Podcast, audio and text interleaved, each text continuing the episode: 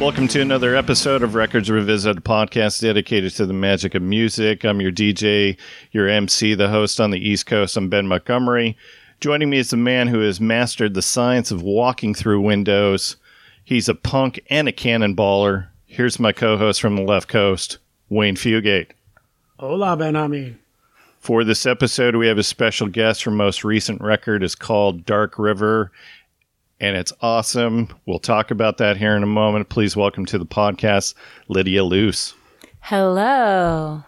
And last but not least, we are joined by a repeat revisitor, the man behind Wayne's hashtag sidelined.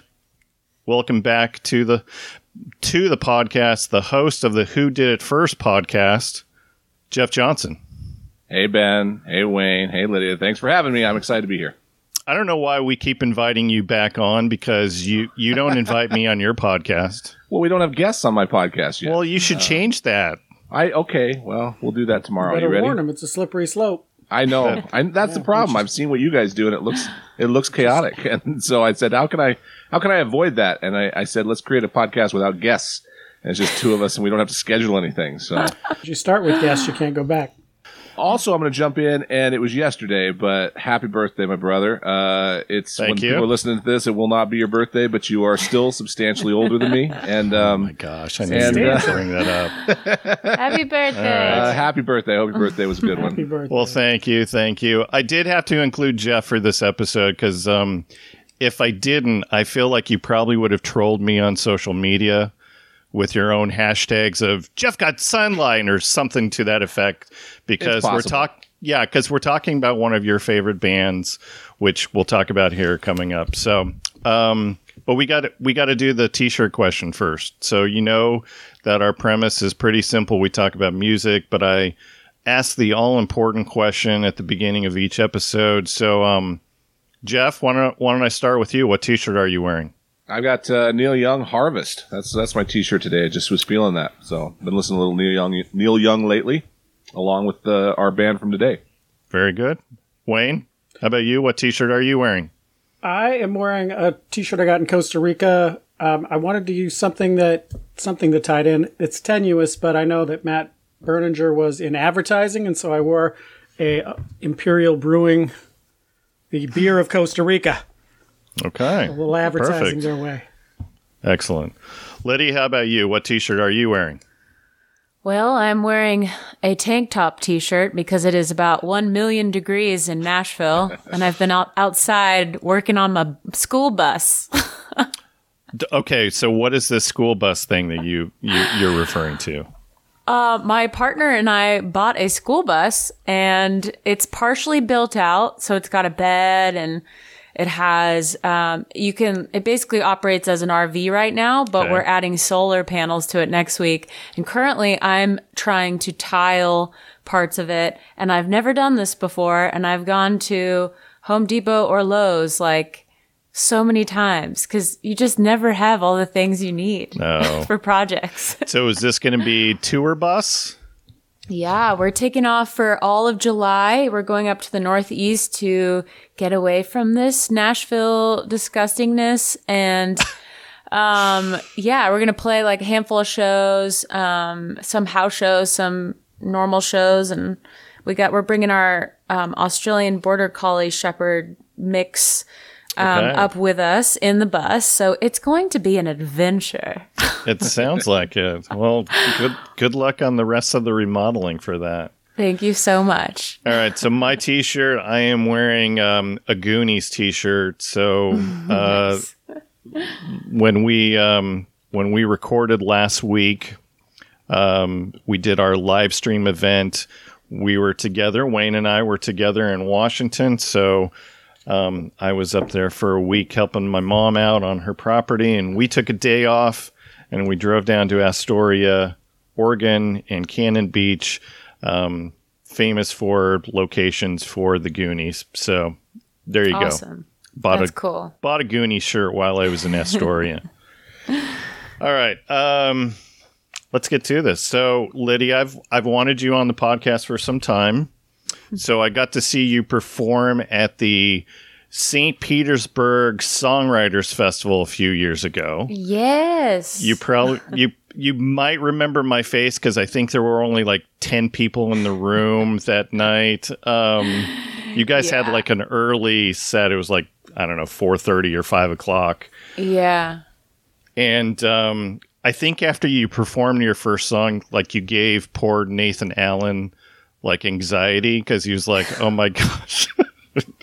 He's like, I don't know how I can play after that. Yes. Oh, I Um, remember that now. Yes.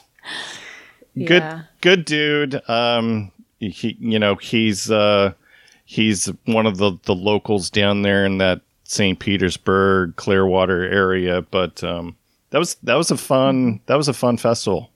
That was fun. That was my first time. It was a BMI festival and um yeah, I got to go with a bunch of friends that were musicians in Nashville and like Liz Cooper and um this guy who goes by Harpooner and we just had such a good time and yeah, I'm from Florida, so I don't What- hate it. What part are you from?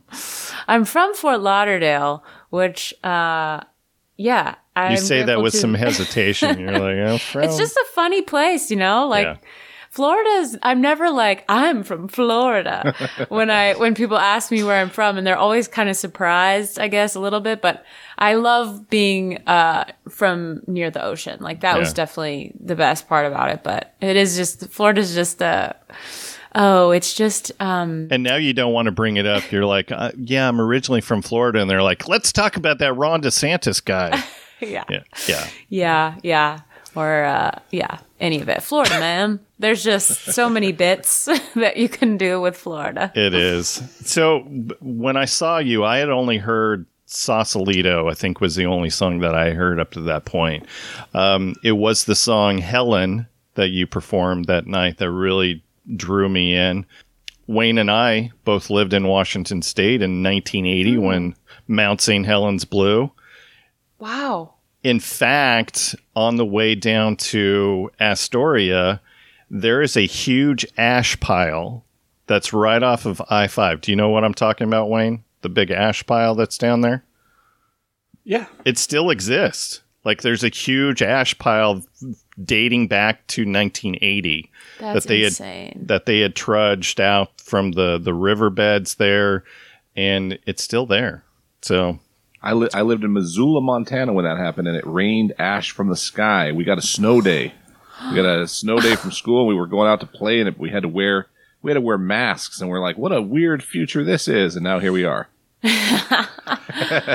wow. They're like, what do we classify ash falling Yeah. from the sky? Well, it looks like snow. It had like a snowfall quality to it. Yeah. when it happened. that is so crazy. Wow. Yeah, I can't fathom. I just I remember hearing that like the story of um the guy, the older man that stayed in Harry his Truman. house. Yeah, Harry Truman. Yeah. And uh, I just thought it was so fascinating. And he's he was kind of an ornery old dude, and he was just like, "I'm not leaving." And um, yeah, I mean, down with the ship, I guess. But I just loved that.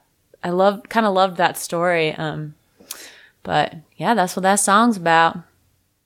I can't imagine being like living near a volcano. Well, we, I mean, we lived with Mount Rainier in the background. Yeah. I mean, that's it's for all intents and purposes that is that's a volcano, Right. It is. so it could go anytime. Yeah, I've heard that. So let's let's talk new new record. Mm-hmm. Um, I'm assuming that you were planning on releasing this earlier than this year. Were you planning on releasing it last year?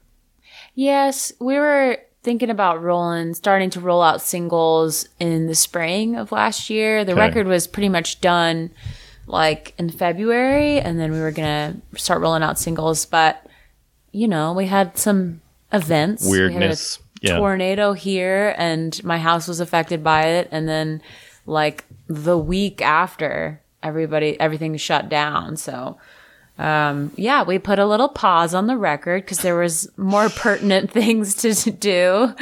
But I'm grateful that we did end up releasing it because it gave me something to occupy my time with and my energy and something creative to like just I don't know keep me keep my mind off the weirdness.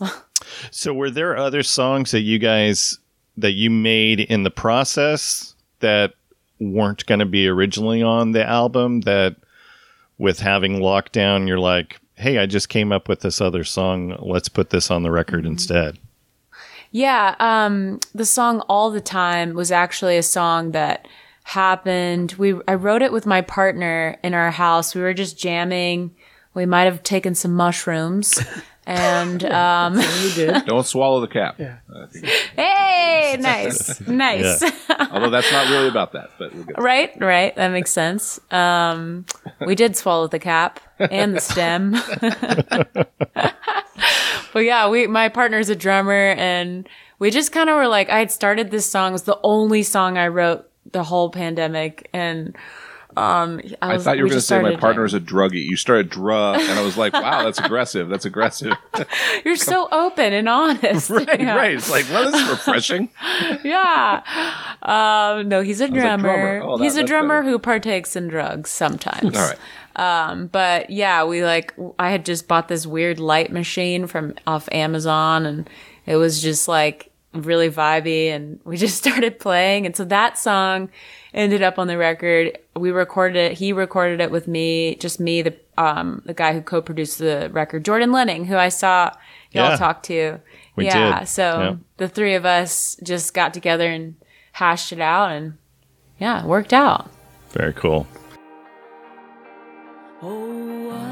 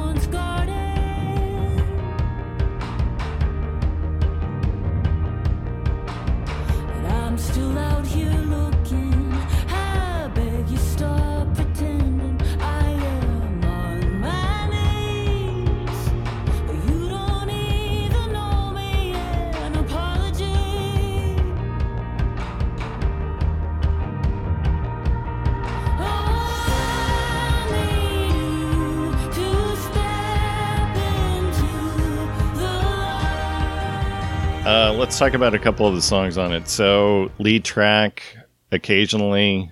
I'm Wayne. I'm just going to give spoiler alert already. So that song is going to find its way into my most listened to songs of 2021. I love that song. Oh It's- man. Such a beautiful you. song.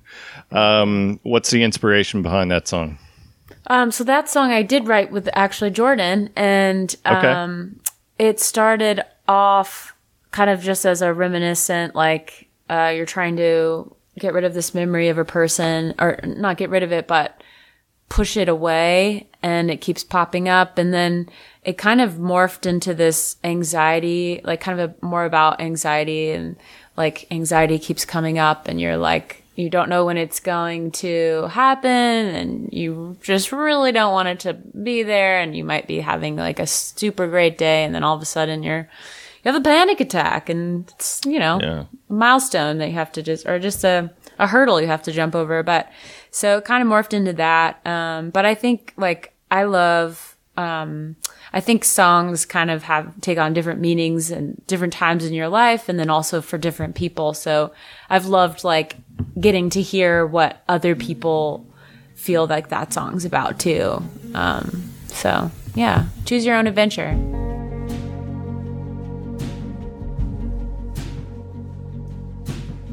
I haven't wished it to be true for quite some time.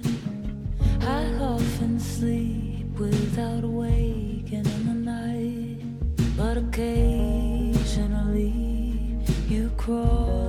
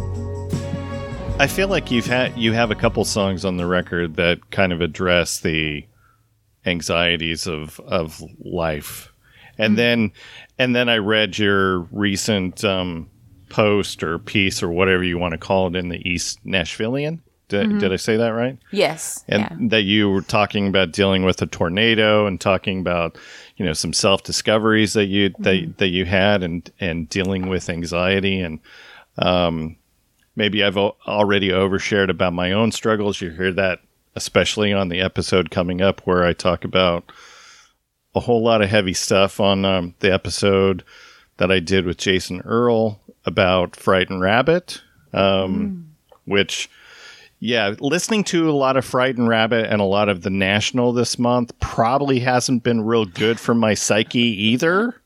So, so it was it was probably a good thing that I listened to a little bit of The Clash to get ready for our live stream. Um, Nice. Wayne to to kind of break the d- depressive um, stuff that I was listening to, but um, so it sounds like you've you've been trying to deal with those kind of struggles. Is it is it an ongoing thing, or is it just the tornado and COVID kind of brought those up where you're like, oh crap, I've probably been dealing with this like my entire life. Um, I think like I've I've dealt with more of the depression on and off like since I was maybe a teenager, but anxiety was is more of a new thing for me. But I also think I don't I didn't maybe recognize what it was that was happening to me until um, you know, therapy, like going to therapy and and also just paying attention to myself. Like when I'm actually aware of how I'm feeling because I'm sitting I'm sitting and I'm like actually listening to my body and my what it is that I need, then I then I can identify what the issues are more. And so I think Right. I think it was also like like the the reason I, I talk about it a lot, um, and I think it was it kind of became apparent a lot in the pandemic because we were forced to kind of chill and sit with ourselves in our houses, and um, we also had this crazy tornado, which which was like, I mean, it was just uh, life changing, literally life changing, and um, and I had my first panic attacks around that time. So uh, yeah, I think for me, like as I'm in my 30s now, like I'm so happy that I'm more aware of like my myself and my emotions, and I can let them do what they should be doing instead of trying to run around putting a bunch of stuff or making myself really busy to um, drown them out. So yeah, it's good. so being home for a week hanging out with my mom. So my my mom is um, a widow living on 20 acres and i can tell that being a, a new widow has kind of made her a little more an- on on the anxious side. And so you know we had some some good conversations about that. And she really didn't identify those times where she's anxious about things. And it, it was super evident when we were driving to Astoria, for instance. So she's in the back seat, my brother's driving, and she's mentioning a few different things. And I just kind of lean over and I'm like, Mom, what you're saying, that's anxiety. Remember what we talked about? That's that's the anxiety stuff that we're talking about. And I think it's just um, I, knowing how to identify it Yes. helps you to to cope with it as well. For sure. Yeah. And I don't think anybody, unless you've been in therapy since you were born, I don't think anybody's like just like born with the ability to like recognize that. You have to just, you have to figure it out like at some point and, and learn to identify it. But, but yeah, therapy's awesome and getting to work out all of those thoughts and then where they come from and what are your fears and what are your um, yeah, what's happened to you to that this makes you anxious and it's a journey, man. Like therapy for life. Totally. The first time I had an anxiety attack, it was I thought it was heart attack. that mm. was that was my first introduction to anxiety. Is it was aggressive. It's funny that you're talking about anxiety with your album because I was when I was listening to it was this last week while I was I was traveling and, and touring and I hadn't been on planes much uh, in quite a while and I was flying you know from L.A. to Vegas to uh, Atlanta to Chicago and back to Burbank and and I hate flying. I don't like it, and it's very weird right now. And so I was feeling a lot of anxiety, and that's when I was listening to the album because I was trying to get caught up in time for, you know, to do the research for the episode. And I found a lot of the songs just super calming. I, there was a nice calming for me on the airplane. It's it's typically like Radiohead, the Bends, or Wilco, or um, you know, Bon Iver, but listening to this, I was a little tentative to listen to something new because sometimes I do get some pretty intense anxiety, especially as we hit bad turbulence going into Vegas and I'm feeling nauseous and all that sort of stuff. But it was a really calming album. I found it had a nice, just sort of gentle feeling and, and reassuring. And so whatever is there s- seems to work in that respect. Uh, and uh, I, I put it on again when I was flying back, just because I had I had just experienced that, Yeah. you know, the way that that kind of settled me down. So there's a lot of nice stuff there in regards to that. Man, that's awesome. All right, so so what song stuck out for you, Jeff? Uh, occasionally, for sure. Um, but I also really, really dug uh, Tangled Love a lot. I thought that's a very, very cool song.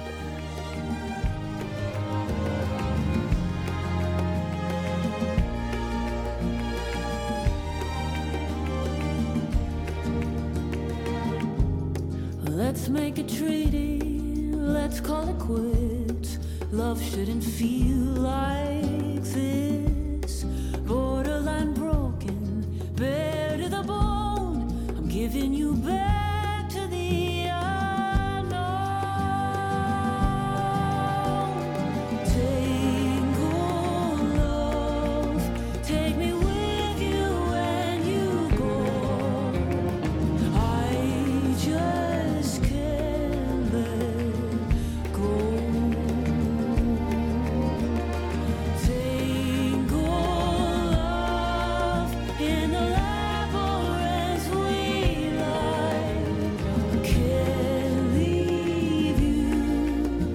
You know, and then uh, listening to your previous ones as well, I was I was so I'm so intrigued when I see something like, you know, Sausalito or Love You True. The the number of like, you know, streams that you have on that. The idea that 17 million people have listened to those particular songs, and I'm always curious with something like that. Like, how does that how does that happen and how do, do you experience that happening as it as it's happening do you see sort of a spike in interest when that many people listen to a particular song uh, do you see it in engagement on places like social media or are people seeking you out in a different way when, when your song does start to get some some sort of traction like that how do you do you is it like hearing your song on the radio for the first time or, or something of that nature i guess Um, yeah, it's such an interesting. Spotify is such an interesting um, part of the industry because, like, I got really lucky and had a playlister at my Americana show, like Americana um, Fest show in Nashville, and from that, she liked my music and she started adding me to more playlists, and I got really lucky in that way. So playlisting is really the way that um, just numbers start to drive up unless you're like a pop star. Um, but for most indie artists or just really any artists, like major labels, whatever, um, being on playlists are just the best way to get discovered and have people listening to your music that have never heard of you. But um, yeah, it's a weird, it's, it does trickle into the engagement of like social media and and like real fans and real like a real community but it takes a while. So like like salsa my first bit well played um song was love you true and that is so different than my my newer stuff but that even that like it's just still grow and it's it's still growing this community um it's just like a slow burn. So but I don't know, but I'm noticing with this record, um, it's still growing. Like the numbers are less, but I'm noticing like even the ones that weren't playlisted, they're greater than the last record that those songs that weren't playlisted. But man, it's just a weird world. It's so different than how people used to release records and like, you know, Yeah. record. playlist is like a it's like a radio station at some level Absolutely. playlisting. i mean it's that's that's people's radio Yeah. and it's it's fascinating it's one of the ways that Yeah, I listen to playlists all the time, and um, I do. I, I have like a love hate relationship with them because I do enjoy them, but then I also feel like it's so opinionated. It's these few people creating, well, creating artists' careers, and then also creating like what is good listening, creating um, just I don't know interest in in certain things and and who are you to say what's good and bad and like it's just it's just like a funny Yeah. thing but i mean you know same with the radio. It that's just everything. There's always like the head honcho that's like picking all the picking their faves. Yeah, and, and uh, as opposed to radio, um, at, at at least the control for it is a little bit more populist in a, in a way of like someone could like you and, and have you break through on playlisting, whereas a radio might control stations in thirty different Yeah. markets, and and they're Yeah. they're really gatekeepers in a way that there are some ways to break through the gatekeeping that there Yes. maybe weren't, uh, you know, a number of years. yeah it's true i would like the um i would like them to pay us more but you know I, I also i'm also one of the lucky ones you know so i can't really complain too much like i'm really lucky to have those uh those streams and that revenue because it's funded dark river like Sausalito helped pay for dark river so i'm lucky to be like in this independent artist world um doing okay so it's a yeah it's weird And and paid enough for you to do a couple videos for latest record as well, right? Yeah, yeah, it did. Yeah. So my second favorite song on the record, "Never Been Good." Great song. Um, Wayne Wayne is Wayne is nodding his head. Yeah, I, that's I love. I leave me empty. I think is probably my favorite, but uh, I definitely like occasionally because it does start with a little bit of a kind of a national vibe, and then I like how the the strings come in and they give it this kind of I don't know almost happy feel, but the the lyrics are very are very like full of anxiety and full of not you know necessarily fun things to to think about, mm-hmm. and yet the music is in a con in a contradiction to that. I love that. Yeah. You're also a string player, mm-hmm. so is that you on on the strings? Mm-hmm. Yeah. I play okay. I play viola on all of the string songs. Yes. Perfect. Except for not right now because I broke my pinky. What is it? Is it remodeling Yeah, the bus? say, is think- that how you do it? It wasn't even very cool. I was walking my Was it dog. mushrooms? M- I wish it was. I wish I had a good story. I was literally walking my dog and the leash got me. I feel like I must have brittle bones in my 30 years of age or something. Like, uh, how do you just. Oh, you just wait. yeah, just just wait. Yeah, oh, man. for sure. All right. Um. So so Lydia, tell us what record you chose to revisit for this episode. So I actually even brought the vinyl um, because I had it, but Okay. I I chose "Trouble Will Find Me" by the National.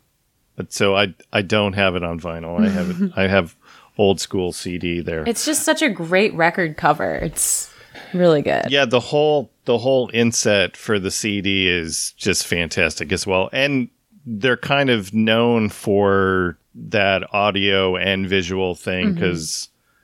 Jeff, you, you're a bigger national fan than me. What was the what was the album that they did where they did the the whole Mike Mills Oh, that's I am Um, easy to video. find. I am easy to find. Yeah, find. it's the, it's the most recent. Uh, I am easy to find. Yeah. They did kind of the experimental film to go with Yeah. it. And So Fantastic. cool. Yeah. Yeah.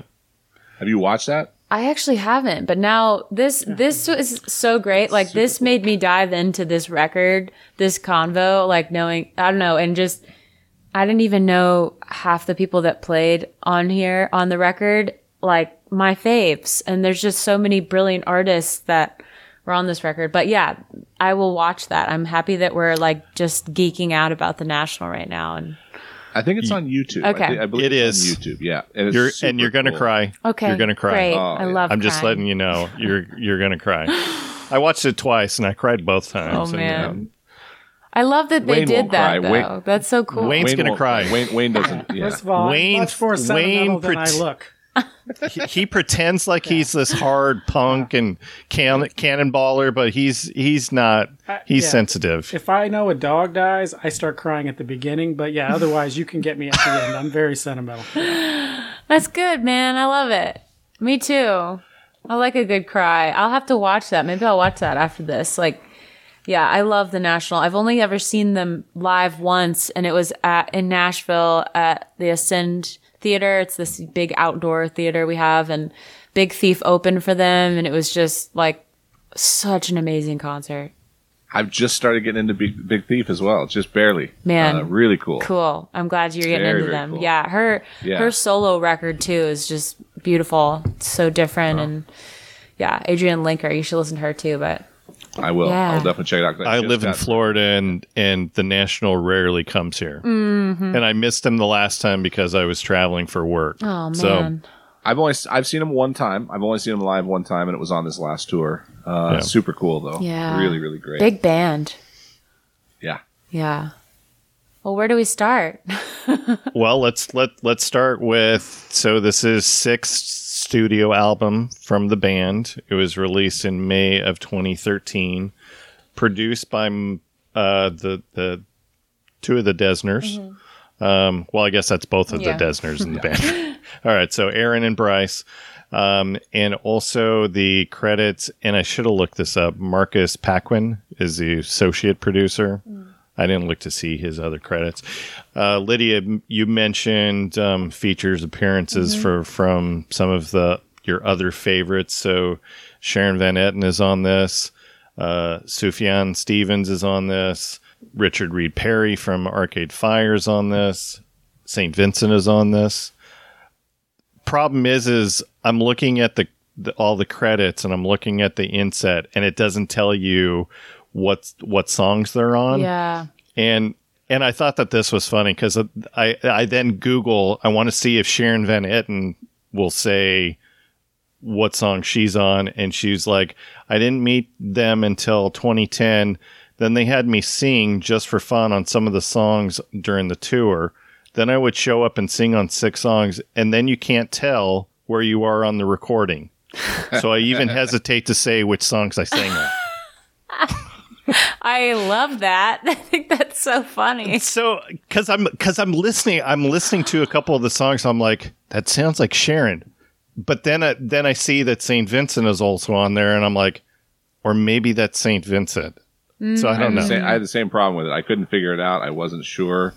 Um, it was it was hard to tell. And I think uh, one of the Dessners produced Sharon's album, right? Isn't that kind of how that? Y- yes, was it Aaron? I think it was Aaron I who did. so. Yeah, Yeah, I think Aaron Aaron produced uh, produced Sharon Van Etten's album and then had him had her come in and Oh, do cool. some stuff. But yeah, it's tough to tell. It's tough. It to is. Tell now I want to listen again with that in mind. I also love because I'm a string gal. Uh, Rob Moose is just like the most amazing string arranger. He's done like Phoebe Bridgers arrangements. I think he's done some um, Randy Newman stuff, but he's like he's amazing. He has a group in New York called yMusic, and they're just like a super string group, and they play on a lot of different um, like projects. They've played. They do. They've played with like they do a lot of stuff with Ben Folds, but they've done stuff with the Staves. Um, yeah, they're just amazing, and uh, everything he arranges is really great, in my opinion. Is this somebody to aspire for your next album to come help you with, I mean that. or are you doing all your own string arrangements? I'm actually not. Jordan does them, and I Oh, okay. I play on them. I'm not.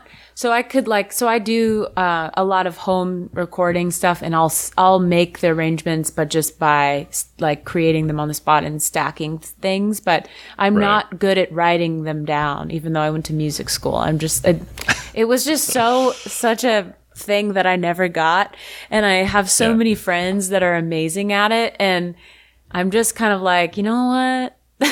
I don't need to do that. I'll just play, and No, it's great. I'll write the songs, and Let somebody else. do it. yeah, it's it's also more fun to like get another set of ears on it. But yes, Rob Moose would be extremely cool uh, to have arranged something someday. Yeah. All right. Um, album was both a critical success and also commercial success. Um, topped out at number three on the Billboard 200. Album was also nominated for Best Alternative Music Album. Didn't didn't win. Do you, do you guys want to hear the nominees? And Yeah. I'll see if you guys can guess who won. All right. So Trouble Will Find Me from the National. Hesitation Marks from Nine Inch Nails. Lonerism by Tame Impala. Um, the worse things get, the harder I fight. The harder I fight, the more I love you by Neko Case. And then Modern Vampires of the City from Vampire Weekend. Vampire Weekend. So you're all over the place Weekend. with all these alternative. Vampire Weekend, that one. It did. Yeah, it was Vampire Yeah. Weekend. I I disagree. I did listen to that because I was like, I I want to listen to it. So I listened to that a couple weeks ago. I'm like, yeah, this one should have won. I'm not a big Vampire Weekend fan until the latest album. The latest album, I was like, oh, Father of the Bride is really good. cool. Yeah. Yeah, it's uh, that's the first time they've kind of hit me, but yeah, I knew that that, that album had hit Well, I'll me. have to listen to that. And and the big and the big Vampire Weekend fans will tell you that they don't like that album. So that's that tells you where we're coming from. All right. Um, during this time, did have you guys watched Mistaken for Strangers? no. Still No, haven't. haven't. What? Still have not. I know. I know. I still haven't watched it. I keep waiting for. I pay for so many streaming services. Yeah. That I keep waiting for it to go on one of the ones that I'm already paying I know. for. I paid for it. I paid for I- it. It was I like four dollars, or No, and it that's was not bad. yeah, I should have just done it. I keep I keep wanting to see it. There, the problem is they did a they did a show here that I try that I was going to try and go to and, and couldn't. Where they did a show and then the screening or played Okay. before or after or something and didn't Oh, get the that's chance to see that. I, I I do want to. I, I really want to see that. So that is that's a documentary, if you want to call it a documentary. So his his little brother, Tom's little brother, essentially latched on to the band and was a roadie for for the band, and it um it didn't go well, and there are lots of really comedic moments, even though it's not. It was supposed to be a serious documentary. uh, it's it you guys need to go check yes, it out. that Um, sounds great. definitely, definitely worth uh, worth looking at.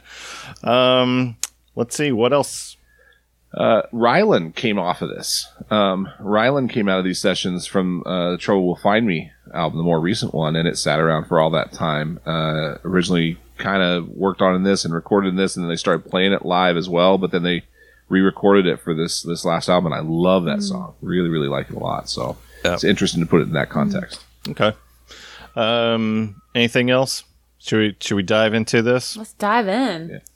All right, let's go track by track. As a reminder, our scoring is based on songs, number of songs on the record. Wayne, how many songs on this record? What's funny is I thought this was interesting. Trouble Will Find Me kind of has an unlucky kind of connotation, and there's 13 tracks, which is also Oh. kind of an unlucky oh. number. Look at that. I don't think it was an accident. No, I don't think so either. Now that you bring that up. All right, top song's going to get 13 points. Next favorite 12 on down to lowest score of 1. So let's kick this off and here's I Should Live in Salt.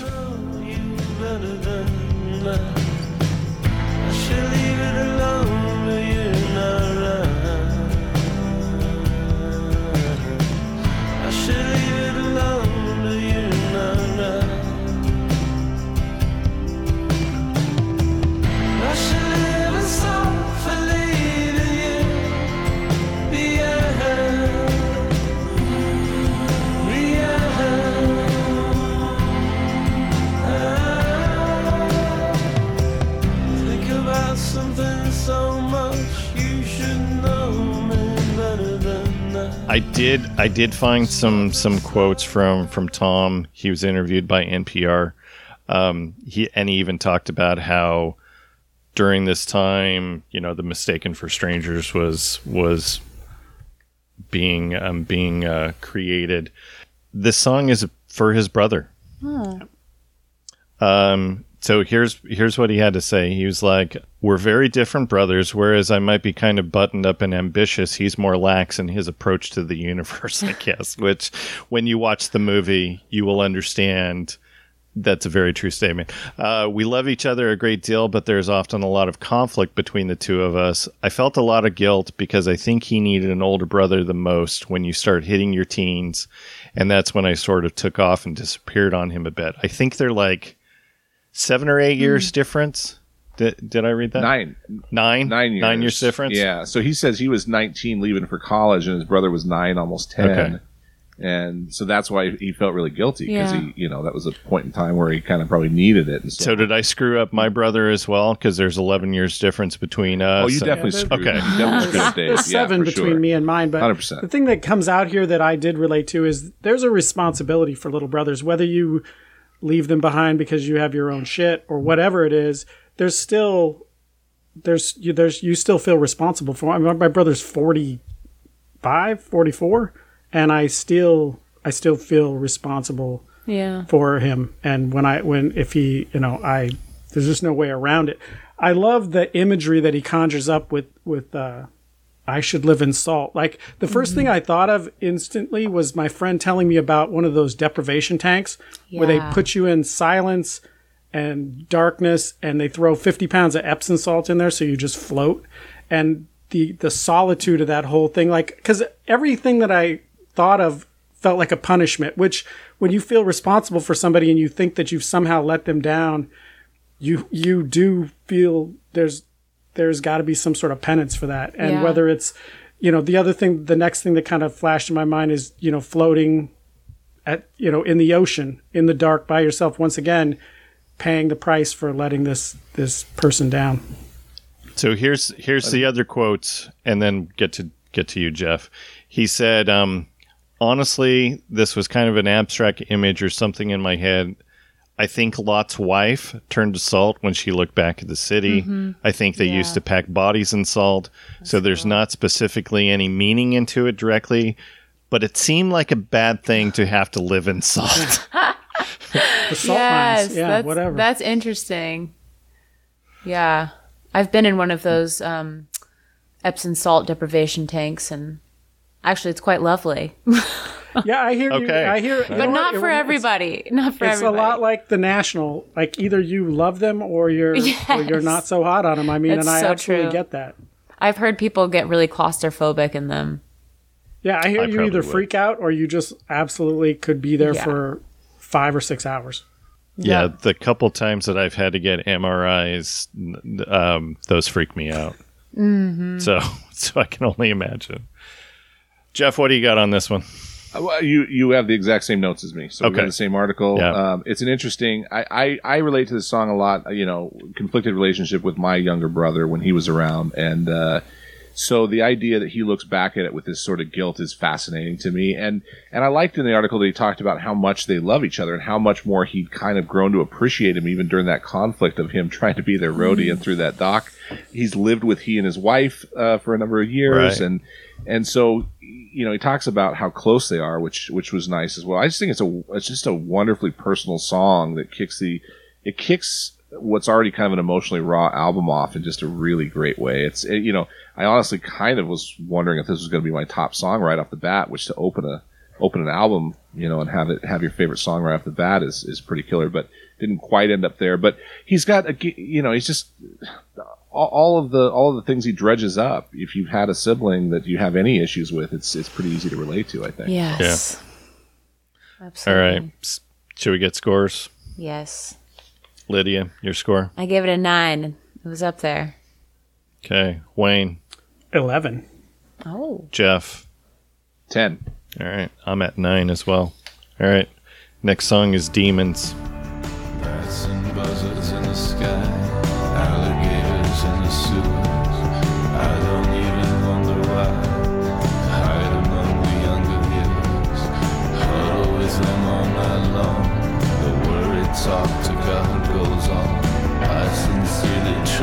Love wish that I could rise above it, but I stayed down with my demons. I stay down with my demons. I stay down with my demons. I stay down with my and this was actually released as the first single from the album. Um, there is a video out there. So here's what I I I need somebody to help me with this. So the Wikipedia said the song peaked at number 13 on the Belgian Ultratip Flanders region. That's uh, Well, that's Why are we put- success right Sounds like there. an unchecked Wikipedia fact. That's what, uh, and because they mention it in another in another song is that, coming up is as that from singles? Isn't that Citizen Dick? we're Big in we're big in Belgium. Belgium. We're big in Belgium. we have, a, we have a big big single that just dropped in, in, That's in Belgium. amazing. Yeah. Wow. All right. So my question I want to throw out to to you all. So when he's talking about that I I stay down with my demons, is he saying that he wants or prefers to stay with the demons or that he seems incapable of rising above the demons? More the latter, I think. I, that's how I really interpret I it. think Okay. it- and Like- it's a little bit of, but I, I get, yeah, a little more of that, but also at the same time, I think there's a little bit of comfort in it, you know. And there's a there's a couple lines in there um, where it feels like uh, a battle that he, you know what, that he that he doesn't mind fighting. Like Yeah. some some people like some people live for the struggle. Yeah. you know, he's got the line, I wish that I could rise above it, but I stayed down with my Yeah. demons. You know, I mean, he expresses that, that idea of, I, I, even the, the, the part about I'm going through an awkward fra- phase. I'm secretly in love with everyone that I grew up with. What a weird, you know, I love what a that. weird thing to sort of put out there. You know, I love, I love that idea that that's, that's what it is. But yeah, I, I think it's somebody fighting against them, but they're just, they're sort of, they keep getting pulled in by, by Well, and stuff. it's kind of like sometimes your struggles, like kind of you identify with them. They're part of your identity and they're part of you. And maybe you don't want to, like, um, I don't know, like even alcoholics, like it's it's a part of their identity in some way, or, uh, or like like you're constantly having to fight the same thing for your whole life, and it continues on and um and maybe even there's part of you that's like well i'm grateful i'm growing through this and i'm like you don't totally look negatively on it but you're it's just a part of the journey. Um but yeah he has a he had a line that was talking about the alligators in the sewers like under new york and how he is huddling with them all night long. I don't know. It sounds to me like he's um, embracing his demons and yeah, fighting and them. the, but the different things that he, you know, kind of the depressions. I mean, none of this is like I didn't feel like it was this overwhelming take medication. It was almost like the day, like some of the regular struggles of life. I mean, the loss of faith. Uh, the the lines about the the blood and the palms on the door. is very pagan. It's there's there's a couple of songs where he kind of describes a loss of faith, which is very normal. Um, and and like the nostalgia from the "I love everyone that I that I used to know" kind of a thing. So there's all these very Such great line. yeah, very normal. The best, like I say, the best line is is near the end, where it's uh, "Don't know what's wrong with me, sour in the cup. When I walk into a room, I do not light it up." I know. Like, ah, I and I then a single, and then a Yep. single, a single just exasperated fuck. but yeah, not It's like just- it's not belted. Nope. It's just sort of an. It's just sort of a, a wheeze. But like I say, the the struggle, like Yeah. there is a comfort in something you're used to. Like even if it's a if it's a battle, it's a you know it's it's like the enemy you know. Mhm. Yeah, Wayne, I mentioned that um, I was going to have the most ridiculous reason for a top song, and and it's for and it's for this episode. I didn't tell you which episode it was going to be, so it's for this one. So it is that line, the alligators in the sewer. You guys watched ET? yeah, yeah. I don't understand that question. Well, I you'd be surprised how many people have not watched ET. The, they're sitting at the dinner table. Elliot is trying to tell his his family that he saw a, a, an extraterrestrial, and the brother is like, "Might be an alligator in the sewer." And and Drew Barrymore, you know, is a little girl at the time, and she's like, "Alligators in the sewer." My sister and I adopted that as that's our way of trolling one another when we're talking nonsense and we would just go alligators in the sewer and now I use it to troll my own kids and so this is my top song because it has that line in it. So most ridiculous reason for a top song. Um, there it is. I just threw the gauntlet down. So Love it. all right. The rest of your scores. Wayne, what do you got? Uh, I, one of the things that they do on this, that they do on a lot of songs, is they put the drums way up in the mix, and it kind of mo- more prominent than, than the guitars, and it gives us this real primal feel rhythmically, and I absolutely love that, and I love this song. I gave it a twelve. It's because they dropped the F bomb, isn't it? No, they but because he did it so Okay. perfectly, effortlessly. Okay. it was a, Yeah. it was appropriate. You could have got away with that on TV. That'd be your right. one in a PG thirteen movie. That that would have been. Yeah. Jeff, your score? I, I'm the opposite way with a little bit, where um, I don't think it carries the momentum of what I feel from the first song the same Okay. way. I think it, it kind of misses the handoff a little bit. The baton drops a little bit. And so that takes it down to, to me. Uh, I like the lyrics a lot, though, and by the time the end comes, I'm really into it. But it's it, it drifted down to my four. Okay. And then Lydia? I put a seven. All right. Yes. Don't swallow the cap is next.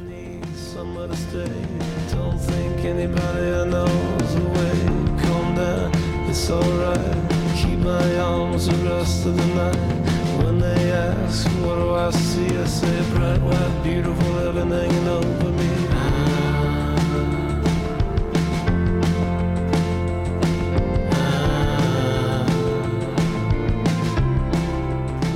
I'm not alone. I had no idea that it was possibly a mushroom reference. You can tell I don't do drugs. It's it's it's not, but uh, well, you brought it up, so I'm like, oh, that makes sense. I Yeah, like that's that. that's one of the big interpretations is that is Okay. that it's a, a mushroom reference, but he he calls it out pretty specifically in another Yeah. interview where he talks about the fact that uh, it's basically he goes it's kind of a stream of consciousness thing. I don't always think about my lyrics, and then something jumps in, and and uh, but for him, he said he had his daughter was small at the time and was putting everything in her mouth and. So he's like, I don't know if it was the cap of toothpaste or something, but I had said the phrase "Don't swallow the cap," and and that's that just kind of ended up in it. Yeah. Um, you know, and, and again, it's not even in here a ton. It's the title, but it's it's you know more of that background. Yeah. uh, It's the like an- an the echo. It's like It's like someone else is saying it. Yeah, yeah, yeah. Yeah, can can we address the fact that it it was really hard to um, determine what the names of each of the songs are on this? Because Jeff, you and I were texting a couple days ago because I'm like, you know, I, I have to keep listening to this because I'm like, oh yeah, that's Sea of Love. That's what that's what that is because like, other than like maybe this is the last time or Graceless, where they don't Yeah. yeah, where they don't really spell out what the name of the song is, I kept having to go back and go, oh yeah, that's the name of that song. To me, it's like a Bon Iver album. I like if someone Yeah. goes, "Do you Yeah. like such and such from Bon Iver?" I'm like, probably, but I don't know which song that is most of the time. Rarely ever do I know. yeah, we did an episode and I couldn't. Somebody was like, well, what was the top song for that for that episode? I'm like, I'm gonna have to go back to my notes because I don't remember any of the song titles. I can hum it. yeah, I can hum I it. don't- right but but i can't the titles and it does Yeah. escape me a lot in a lot of this stuff uh you know again it, uh, this is a this is a tough album to to to score a little bit for me in that i this is one of those albums that i listen to more as an album and i do that with a lot of national Yeah. stuff and there's only a few songs on this album that i specifically go oh let me go listen to that off of that as a song not as part of a full listen but don't swallow the cap is one of those it's Yeah. one of you know about four songs or so that I uh, I do come specifically and I'll I'll just listen to this one once in a while. Um, it's just such a cool everything about it. I just think is a very very cool song. Uh, I I really like the lyrics uh, a lot about if you if you want to see me cry and that's where the parentheticals are. If you want dead seriously to see me cry, don't swallow the cap. Play Let It Be. Pat yourself on the back or never mind dead seriously which is the you know the run but it's it's like he can cry at let it be and he can cry at never mind you know which is it's such an interesting interesting dynamic and and the reasons who knows what the reasons are but uh, i just like the Yeah. that Do you a lot. cry? Do you cry listening to either one of those records? i don't but i think it's cool that he can reference that he does you know Yeah. and who knows what the reason would be uh, you know Right. the reason for Nevermind. Uh, what what's the reason that that that would maybe stir him in that way? Um, I I like he references other albums and other artists Yeah. a, a number of times at different points, and it's it's always kind of interesting. Somebody said that there's an Elliott Smith reference on this album, and I I didn't know what it was. Did you Did you pick that out? Pick that one out? I didn't, but but I know when we were doing um, "Begin the Begin," uh, you know, he references that in um, "I'm Not in Kansas." I think uh, on the other album, he he he name checks albums or lyrics quite a bit. Later in this, he he throws he just flat grabs a Violent Femmes lyric and and throws it out there. Yeah. Don't spoiler alert. Yeah. Well, don't yeah. do that yet. I'm not telling you which song. Okay. All right. How about you all? What was the last time you cried at an album? Can you guys Can you guys remember? This, this weekend, J- that Jason Isbell song about his daughter of uh, let letting go. I think I listened to it and really listened to the lyrics for the first time. Okay. I think it's called "Letting Go," and he's talking about his daughter, and he's walking all the way through her life, and then walking her down the aisle. And I, you know, I've got a 14 year old daughter, and I'm on the plane, and I'm just like, just like trying not to cry. Uh, yeah, that was the one that got me most recently. So last weekend, Okay. and last week I listened to the the recent Lana Del Rey album, and I don't I don't know if I cried, but there was at one point where I just kind of sat in the because I'm working at working at my my mom's farm, and I'm sitting in the truck, and I'm just contemplating it. I'm just soaking it all in. I don't know if I cried, but It was a moment. it was a moment. There are some moments on that record. I don't know if you guys have listened to the, the, the new one, but uh, it's amazing. Amazing. Wayne, you're being really quiet over there. You know what? The last I, it's funny as I don't cry a lot, but uh, U2 sometimes you can't make it on your own. Like Ugh. literally just tears. Like I just Daggers. bawl. Like I, I just like I'm just driving down the road on my way home from work and just, just every I'm just bawling, just letting it, just letting it all go. Yeah. Such a good song. Such a good song. All right. Uh, let's get scores. wait, Lydia. wait, Lydia never What? answered. What? Lydia, Lydia's trying to avoid What? the question. Oh, she's no, I like I don't know. I was trying to think because I actually just played my first live show back and I cried the whole night, basically like watching everybody and um that was my that was the musical cry that I that came up. But um do you guys know the band or Twain? He's one guy. I don't. Um, I just got to see him live recently, and he has this song called "Solar Pilgrim," and it makes me weepy. Mm, Yeah, but it, it, more for me, like a lot, music reminds me of the time, the hardship times of like just memories, and then I'm like, oh, Yeah. I don't know. it takes me back to that, or or I remember crying because it like it just struck me at the right time, but. I have a feeling that next week, so next week is my first live show since February of 2020. Wow. and, and it's Great Peacock. And I bet, Jeff, you know which song I'm talking about. I'm probably going to cry. The album closer. Yeah. I'm totally going to cry for that song. All right. Um, scores. Lydia, what do you got? I got an 11. Jeff, Nine. Wayne, Uh, an eight. You say that hesitantly. What's funny is he has the same two emotions I do: careful fear and dead devotion. Love it. All right. I'm matching your eight. All right. Next song is Fireproof. Yeah.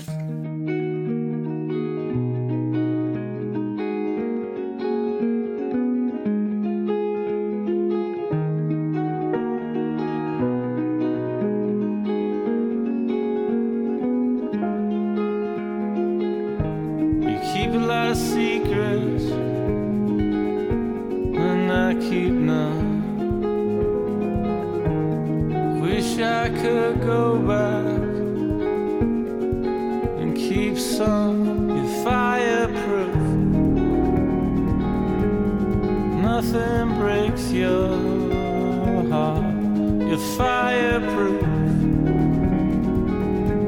It's just the way you are. You tell me you're waiting. So my question is I really thought hard about this. Who's Jennifer? He talks about it. Yeah, it's just he's a name. he's I mean, mentioned Yeah, and he mentions it again. I it felt like a generic female reference. Yeah. Is this his version of Counting Crows, Maria? No, because this didn't feel like an amalgamation. It felt like a somebody specific, almost like he's trying to uh, protect their identity. Okay. To me, I feel like has he mentioned Jenny in a song too? At, to- there's coming another up. Song towards Okay, end. another song to or the same record. Yeah, okay. Yeah, I don't know. I feel like I feel the same way. I want to I want to think like that's somebody he knows, but um often it's just a beautiful name and it works or you don't want to disclose the real name. You know the great thing about him is he answers all of these questions in interviews. He does not every time they ask him about a song, he tells them exactly this one was sort of nonsense, this one is about this. It, when you read his interviews, like more than almost anybody else, he's such an open book. He talks about this and says, one of my best friends, his wife is named Jennifer. Oh. And then he goes, I reference Jennifer here. And then I also reference Jenny. And he goes, why are you writing love songs about my wife? He goes, the truth is it's just, it's literally just a name that sounds good with the rhythm. Yeah. And I, I start saying things and then I like the way it's, you know, it, it, it, moves and it, it feels in that spot. And I just don't replace it. It's not about, Okay. Yeah. I'll go with that. because his wife is Karen. Karen doesn't sing as well in my mind. No. Yeah, Karen has a negative connotation nowadays. True, there's also that. yeah. That's that's also true. All right. Anything lyrically, Wayne, on Fireproof? No, This didn't you know track very funny? high for you. No, but you know what it comes down to is like although like I was saying with the drums up front, even in the last song, the drums are up front. It's a little more snare. It gives it I'm a, an I'm on fire kind of vibe. But that the drums drop back and there's some and the piano is more prominent and there. This is one of those like I was thinking about it is trying to score it. There's no songs on here. There's no songs on here that I don't like. There's um, and it, and it was funny because we just did uh, an album that is one of my top five favorites and one of the albums considered the greatest of all time. And that that one immediately I was like Jimmy Jazz, that's my lowest Yeah. score. And so Right. this doesn't this is it felt random trying to assign lower scores because they just there's no I I am absolutely in the camp of the national is they're they're they're amazing and uh, i'm new to it but and it took a few listens because i do get all the criticisms of you know they sound like joy division who i love um, and there's kind of a all the songs sound the same. They have similarities but everybody has a sound. And if you try to change that then people criticize you for that too. So uh, I I just there was no way there was none of these songs that it was it was just some of it was just stuff like that. Not enough drums, too much piano. Lydia, this tracked higher for you than the rest of us. What is it about Fireproof? Um, I- I think I relate to the uh, the your fireproof. Nothing breaks your heart. You're fireproof. How'd you get so far?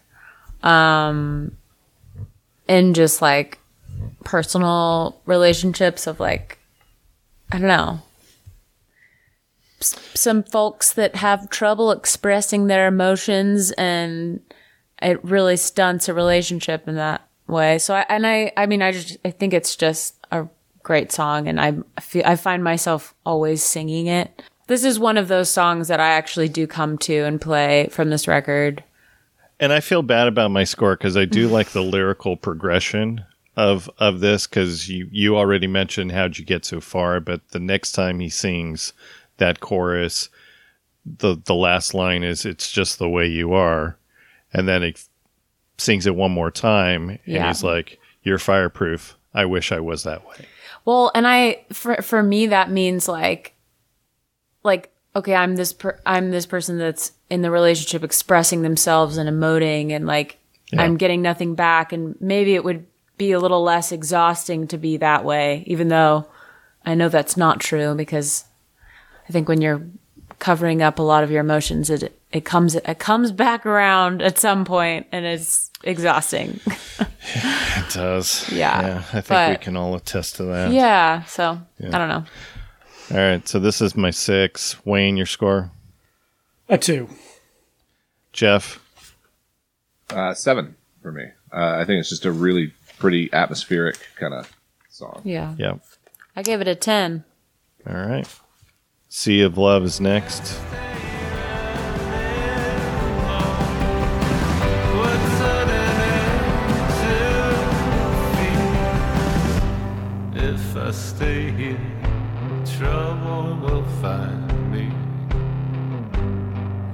stay here, I'll never leave. If I stay here, trouble will find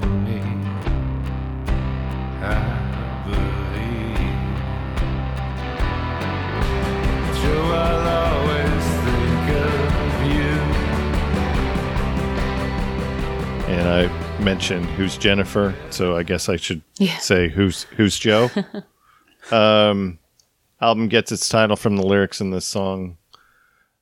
The ending of the song is so good to me. In fact, I was going to give this my lowest score, but I gave it a few points just because I like the ending portion.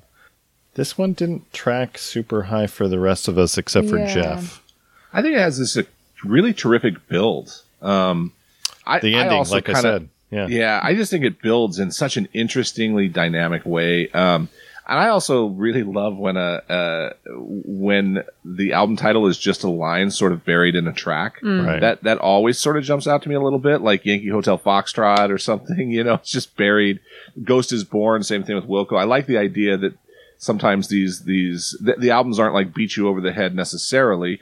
Um, and then I also like a good just uh, album track too. So I always kind of find it interesting when you find that you know that line in there. Um, uh, it's sort of a buried treasure kind of a feel. But I, I just think the build in this one is pretty cool. Yeah, that's true. It's very that like middle section. I I, I love um his writing because there's no like the forms are also interesting.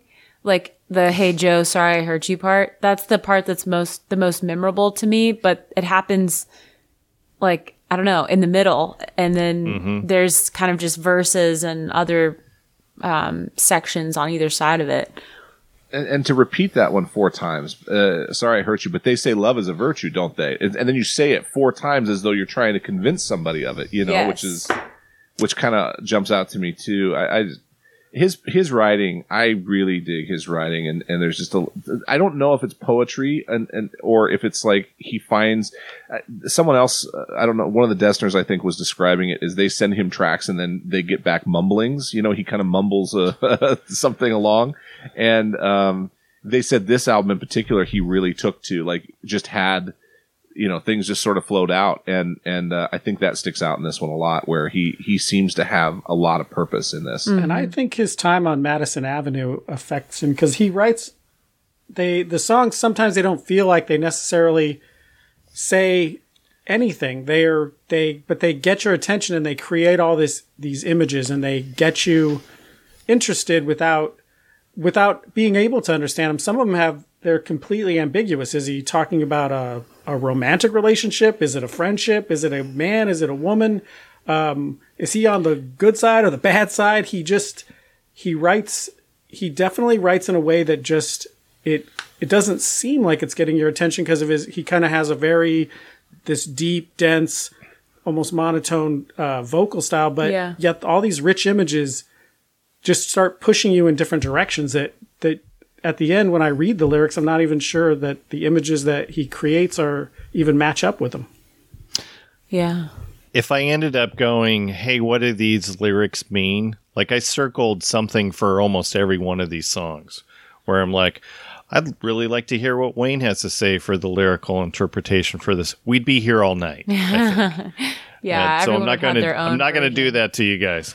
But you know, there's there's a lot of that stuff where you know I'm like, well, like in this particular song where you know he says, "I see you rushing down. What did Harvard teach you?"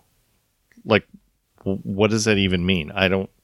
Right. Could, could go a couple different ways.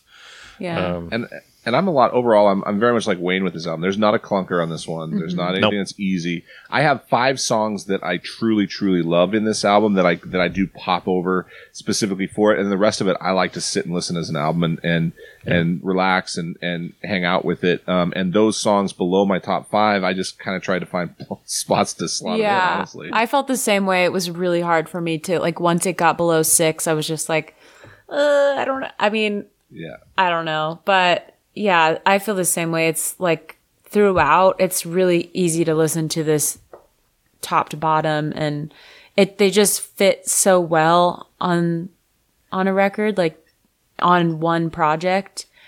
I think it'd be a great mushroom album. Um, Oh, I think for uh, sure. I I, would- don't know. I'm not. I would take haven't tried it mushrooms yet, and but- go to a show of theirs. Yeah. That would yes. Yeah, I made that mistake. The first time I had a pot cookie was at uh, a Wilco show, and I felt the music all night, but I don't remember any of it. Like I, I didn't. I could feel notes. Uh, and You uh, looked at the so- set list afterwards, and you're Oh, like, oh, I was oh, like, like, whoa! What was, happened? Yeah, I was lost, but it was a very. It was a. I understood for the first time. I was like, oh, I get it. I get why this makes music so amazing. so they did play Impossible Germany. Okay, Right, right. Yeah. Luckily, I've seen them. I've seen them so many times that I could lose that one show to uh, to that that really great experience. But uh, yeah, All right. So, um, Jeff, your score on this one? mine on this one's eight. Okay, Lydia, Mine was a three. and I'm matching your three, and Wayne. A four. Okay. Next song is Heavenfaced.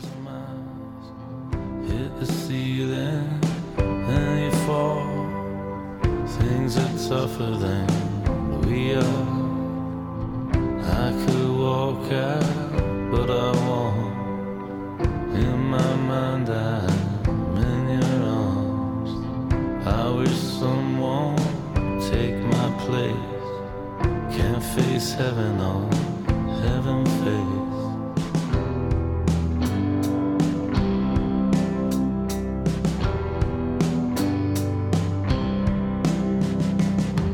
Go way down in the fields with the ones we love. And I gotta say, listening and re-listening to this album this week kind of ruined the love I once had for this song. Yeah. I figured this was going to be one of my top songs, but now it's kind of like middle of the path because I found that there were a few that I loved liked more. Yeah, I kind of felt that way too. Beautiful. It's a beautiful song still. Like It even is. with that. Like, there's a lot of beauty. She's a griever, my believer. It's not a fever. That's the it's best a freezer. part. It's this. It's Yeah. this crazy free association feeling Yeah. stuff that again feels like he just found words that felt good together. But boy, they flow nicely at that part. Yeah. Let's go out in the fields with the ones we love. So the previous song we talked about that there was some repetition. I didn't circle those. Like that Joe part, I didn't feel like even though he repeated that line what four times in that one, it wasn't too much. For this song, I felt like let's go way down in the fields with the ones we love maybe got repeated maybe one or two extra times. Maybe it was the slower tempo of repeating it. But yeah, I just it, it dropped down for me. I still love the song. yeah. It, it's just I I found other songs that I feel like I love more.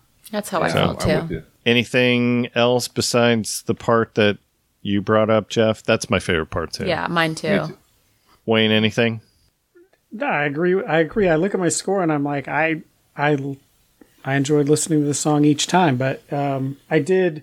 It does have, uh, especially with "Let's Go Wait Out in the Fields" with the ones we love, and then the Griever, and I know Freezer and Heaven. There's a lot of, there's a lot of death or or you know passing on kind of connotation to it, but that's all I really got from it lyrically. I didn't, but I was once again, I'm listening to it and enjoying it, and I I'm sitting there trying to justify where it sits, and I just at the end of the day, it was uh, just liked ten other songs more. I know that's that's how I feel. All right, so this was my five. Jeff, Uh, I'm all the way down to my three.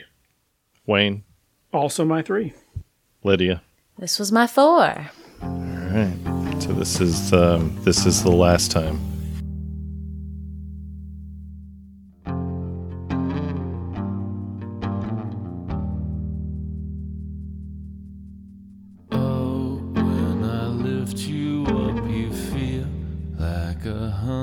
Hundred times yourself. I wish everybody knew what's so great about you? Oh, but your love is such a swamp. You don't think before you jump. And I said I wouldn't get sucked in. I. And yeah, Jenny is referenced in this. Yeah. Is it the same Jennifer? Not according to him. it was just another Okay. name. Really? Yeah. That's so funny. Yeah, yeah. I love He references moment. this. Yeah, he references this in the. Je- He goes, "I know I've got Jennifer and Jenny. My best friend's wife is Jennifer. it's not that. It's just it just works. It's nice that they're both on this record though, because it's like, oh, of course that's Yeah. the same person, but no. He really should have then referenced Jenny was a friend of mine at that point. I I just love like in both of the Jenny songs, um, it's they come at this moment where it's like a really beautiful lift. Like it kind of takes you out of what's already happening in the track. Um yeah. when it when it gets to the Jenny I am in trouble part, I'm so immersed in singing along by that point. same. Like it is just grabbing me and pulling me in. And this is the one where I hear some female vocals on here, so I don't know if is Don't know. Oh, is it yeah. Sharon, or Sharon, St. or- Vincent, I don't know. I don't Yeah. know, but there's a nice quality to that. Um, ben, you liked it so much you put the lyrics on the cheat sheet twice, so that's a pretty good song. um, that's a good one. Associate producer Jackson did that. Sorry. Oh, okay. Yeah. All right. Blame your son. That always well, works. well, the opening of this song too. How cool is that opening? The it's it's so cool sounding. Yeah. I love it. Um, I, it just goes a lot of very pla- uh, varied places, a lot of territory that it treads in. And, Yeah. and um, I, I, I, oh, but your love is such a swamp. You don't think before you jump. And I said I wouldn't get sucked in. That's I. Who hasn't been in a relationship where they feel like that? Yeah. You know, where you're like, I said I of wouldn't us. do this, Yeah, but in my- man, I jump in and I'm always in the muck with you. I'm always. I'm I'm my shoes get lost and and I stuck in the middle with with you. Absolutely. I so said in my notes, you ca I can't prove that this is or isn't the last time, but I can promise you that this is not the first time. Mm, yeah. right. I love too that like in those lines, and I said I wouldn't get sucked in. He and he says he has just I at the end of it, and I said I wouldn't get sucked in. I this is the last. like it's almost they're like, oh, he's like, It's almost like his f bomb in the other yeah, one. It's this- exactly. It's this little 'Cause it exasperation where he can't just even hangs finish the sentence. Yeah, it's I don't know. This one is so cool. All right. So what what is he seeing double of? Where he says, "Jenny, I'm seeing double. I know this changes everything." Maybe Is he talking about like two women? Is he talking? I don't know because he says I've got Tylenol and beer earlier, but like maybe he's like, uh oh, I'm a little dude, This is, drunk. this is Tripping. a strings. This is the strings breakdown yeah, too, it's Right? really Like, epic. I think that's why this song was one of my highest rating ones, and I list. I this is one of the ones I I just drop in on every once in a while. me too. Very much. Yeah, probably in that moment, like there are not a lot of records where I could just like read lyr- the lyrics and hear so many of the layers. Um, that just like it takes me there, but I feel like the National does that for me. His lyrics do it. His lyrics do exactly that. Where I like to read his lyrics and not even always to try and interpret them. I just like to go along on whatever it is he's doing and whatever whatever journey he's on at that moment. It, it adds a layer to it that a lot of music I don't pull up the lyric Yeah. sheet, but I do with national lyrics a lot. Yeah, Even if I don't understand it, or if I'm not even trying to understand it, I just like like the vibe. So Yeah. this was very close to to it was close to being my second to- song for quite a quite a bit of the week, and then one song overtook it for second. Hmm. So what do you got? You Eleven on this. okay? Lydia, I got twelve. Wayne. I've got no justification for my five. I do love the words he uses. Vacant is so. It's just a. That's a word that says so much. Waiting and It- vacant yeah, it's rhyme not. together I'm not too. just being stupid. I- It's there's so much more to it. It's so. It's such a bigger connotation. All right, Yeah. this is my ten. All right. Next song is Graceless. Let my roses on my shelf. Take the wild ones, they're my favorites. It's the side effects that save us grace.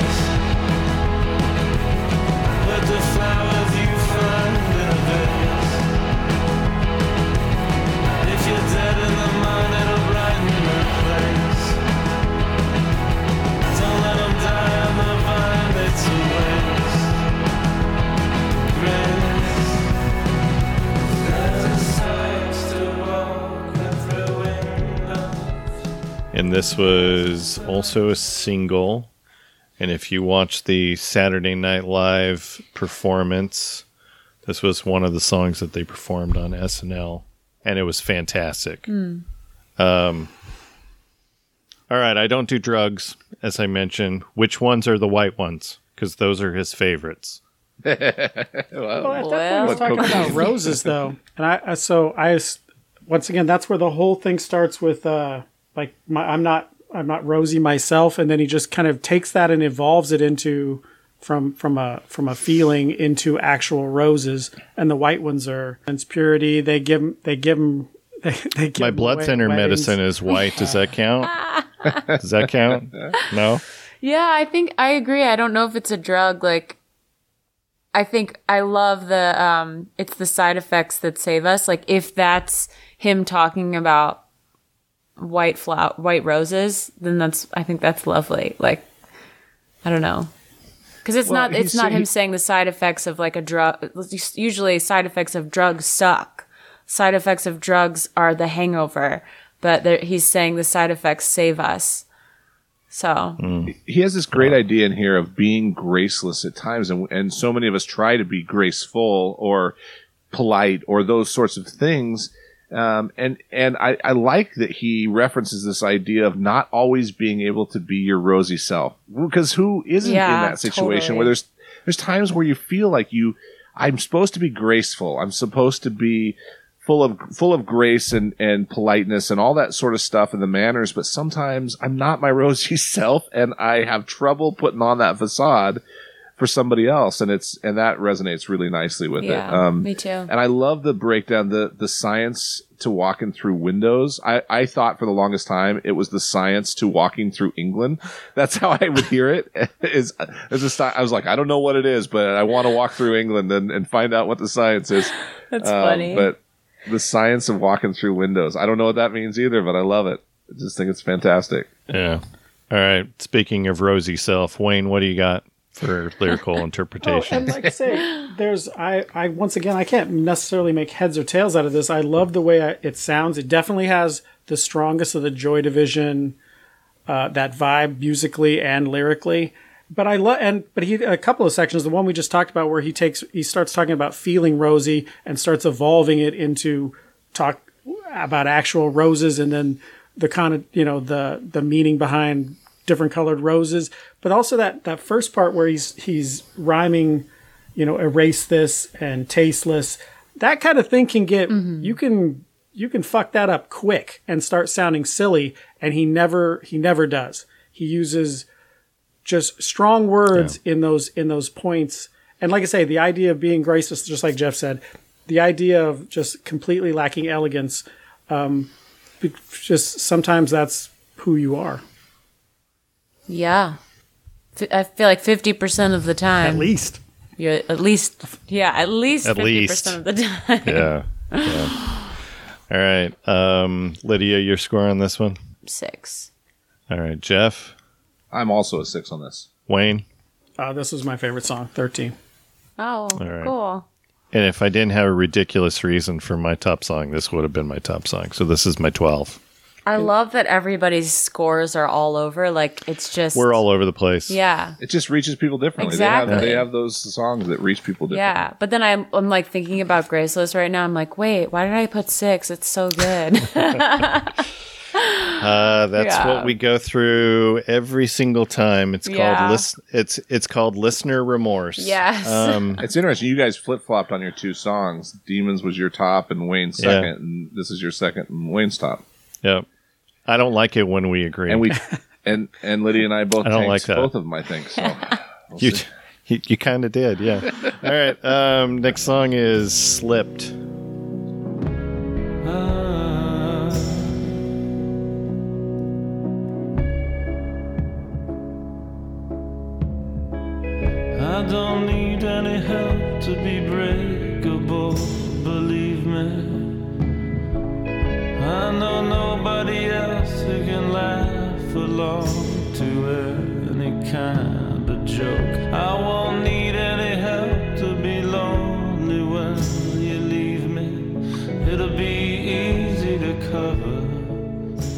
Lo- I love this from the connotation of counting the clicks with the living dead because I think that I'm one of those living dead he references.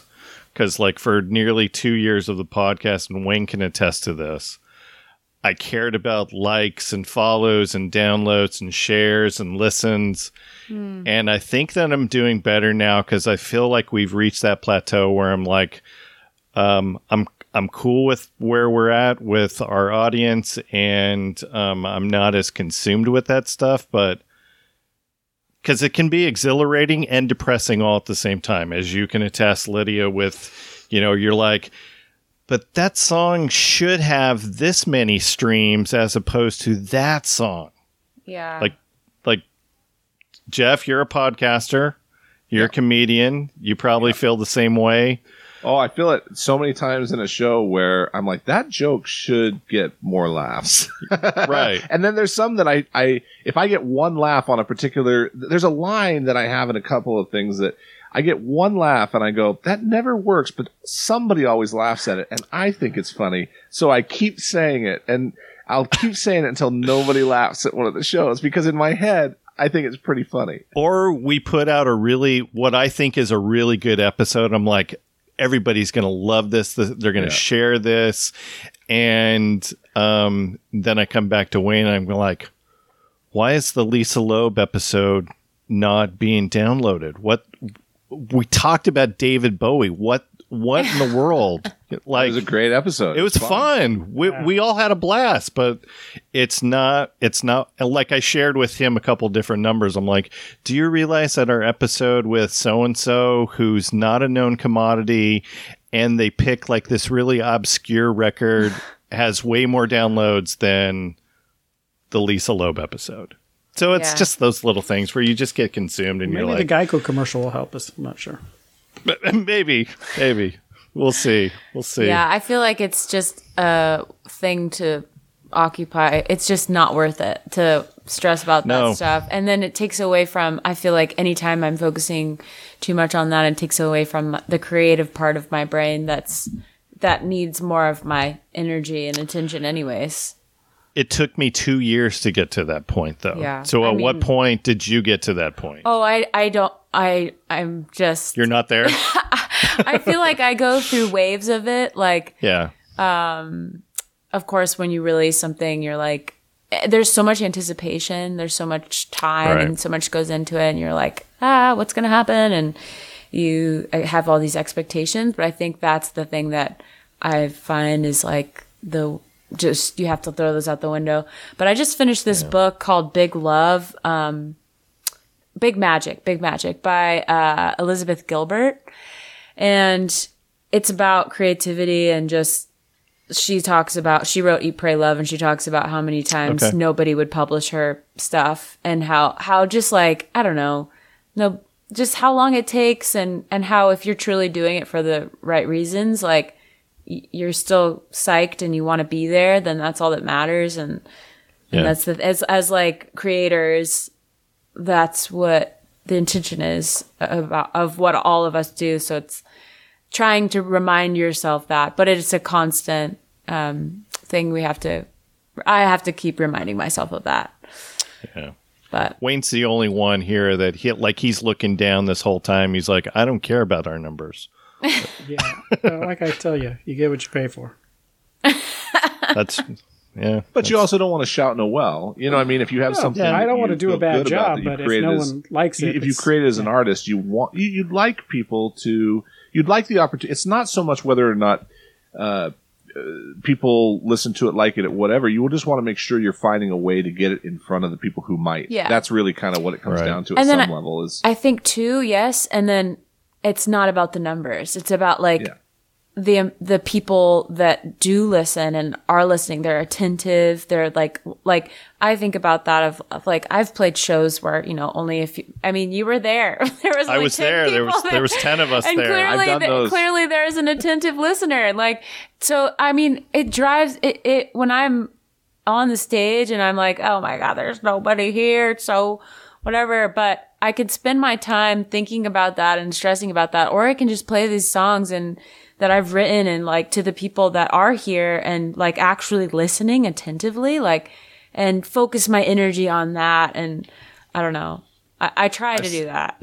I've seen it a lot in comedy where I, I work with a comic, and when the audience is small, they sort of take it out on that audience. And I do try my best to get up and go. They they're not the ones who didn't show up. They're the ones who are here. exactly. And so let me try to to do the same thing I would do for somebody else and have that same energy as best I can without it seeming silly like you're playing. You don't want to play like you're pack, a packed arena or whatever. But Right. uh, it's still it's that thing where they got up, they got babysitters that came out of the house, Yeah. they came to see you. Now I don't have drums and guitar to to, to cover up the silence, you know that. So Right. with no with limited laughs, it really sticks out sometimes. But still, Yeah. you can have some great experiences with that. Of the people, the people who show up is the point. Do they like what they're seeing, and, and Yeah. are they enjoying it? And I've I've had that with our our podcast as we try and build numbers. Is I get we get texts from people who listen to it all the time, and we get emails from the people who listen all the time. And I know that You can't count me. You can't count No, me. I'm not. I'm not I- even counting you. I don't count Okay. you. I'm talking Okay. about you know. because I listen to every episode. they- that's that's me supporting you. Yeah, Real listeners, all, yeah. all the time, you know, and they they send us feedback or ideas, and I, I go, you know, if we could ever put this in front of more people, more people might like it, but Yeah. the ones who are listening are enjoying it. So Yeah, and it's the same like with that silence because I often tour alone. I I'll either be opening or like it's Yeah. just cheaper to just play solo, and so Right. that I've learned to instead of trying to fill up that silence with my annoying voice, just like rambling on, just like let it be silent for a moment. It's fine, and I feel like everyone could use a little bit more of that in life. And so I've tried to I've tried to make that a little meditation on stage like okay, it's dead ass quiet in here, but I'm here and I'm just going to take this moment to breathe and tune my guitar, whatever. Like yeah. And I and when I go to shows and experience that, I have so much respect for for that. I, I like I I get it and I and I can see that they're calm and yeah. Well, I mean, to give you kudos as well, you know, dating back to St. Petersburg, like, yeah, there were 10 of us. You could have totally just phoned it in.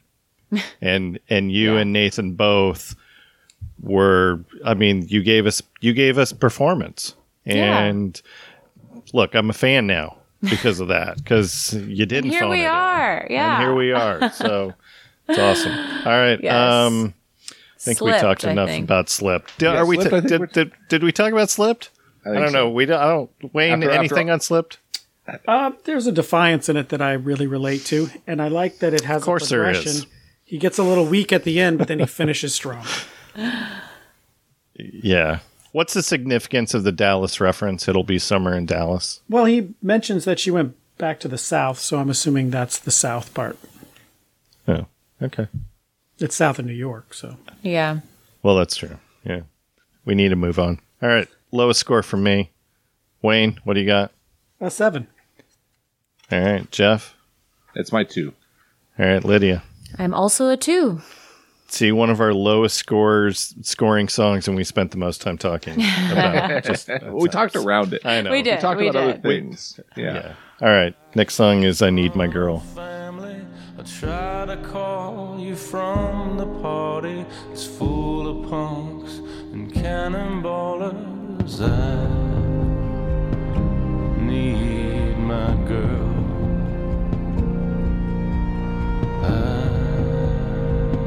I need my girl. I'm under the gun again.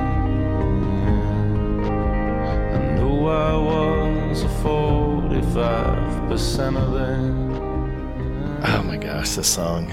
I know.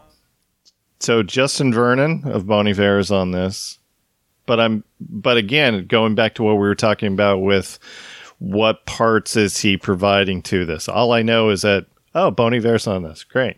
No idea. Yeah. Yeah. I actually didn't know that either. I love this song. This is I think I have this nostalgia with this song um cuz I remember putting it on When did this record come out? 2013. Okay, yeah, I put it on a CD. Okay. And I remember giving it to my boyfriend who I thought listened to shitty music. And I was like, listen to him out. this, listen to this CD mix I made. Yeah. And he still listens to shitty music. Well, he's not my current boyfriend, but he's out there listening to shitty music. Well, that, maybe that's why he, he didn't stop listening to shitty music. but I don't know. I love I feel like that's a song. That's that's a song for a third record there, Lydia. You need Yeah. to talk about Yeah. yeah. Well, the worst of that is I used to make Ben CDs, uh, mixtapes that way too. So But but not because he listened to shitty music. Uh, No, th- shared a lot of music. that that was just because I was poor at the time and couldn't afford my own CDs. So um, we, I was his early Spotify. you were absolutely were. So this was also a single. Here's the surprising note on this song. It's the it's their most listened to song on Spotify. 115 million um, Why is that surprising? listens. I don't know. I guess I just I This just is my favorite national song. I just figured that there were other songs that were more listened to. The next Maybe American Mary or something like that. But this is my favorite national song. so the um, next most listened to song, any guesses? Oh, the uh, I thought it was going to be like Fake Empire or Yeah. Blood Buzz Ohio. It's about today. Oh, really? 58 million. It's got to be on some spot Spotify Has playlist. playlists. Yeah. Yeah. Yeah. And the third most listen, I'm saying gets disqualified on a technicality because it's the um it's the, Coney Island Taylor- song. Taylor Swift. Yeah, it's the Taylor Swift Yeah. song. Yeah, yeah. Ah, Yeah. It's him guesting. Doesn't count. No, it doesn't count. It doesn't count. They also played this on SNL. This was the second song that they performed that night. No Jennifer in the song, but there is a Davy. And he says he looks taller. He does. This this is a gorgeous song, man. This is just an absolute. good. this is one of the s- uh, songs I come back to time and time and time again. Me too. I love the emotion of this song. Um, I love the way that it evokes. This is how I feel when I'm on the road. Um, you know, after a good show, my wife isn't there. After a bad show, my wife isn't there. You know, and, and, and I read again, the beauty of it is he'll talk about it. That's what this is about. He's missing his wife and his daughter while he's on a string of, you know, he's, he's, on the road for a while and he's just missing them and and I need my girl and and that is such a nicely evocative thing and I I feel that all the time when I'm in the middle of a week and a half, two weeks somewhere and I just cannot wait to get home to Yeah. to that. And I love the notion too. The other part that really resonates with me is, you know, I know I was a 45 percenter then. Um, It's that idea of I I know I don't even give full effort all the time, and I'm sorry that I don't. And I now that I'm on the road and I'm away, I know it and I appreciate like that I'm not always 100% there. Now is when I notice it is when I'm gone. And I think that's such a just a beautiful Yeah. sentiment that is is uh I love that Really line, cool. knowing that the line right before it is, I'm under the gun again. So he throws the 45 percenter. I mean, that's a gun reference, right? So, uh, Colt 45s? Come on, that's a gun. Um, so I just, I, I love the imagery. And Wayne, um, please, please do a sound clip for this about what I'm about to say. So last week, as we're preparing for this episode, I did listen to this this um, this album a couple different times.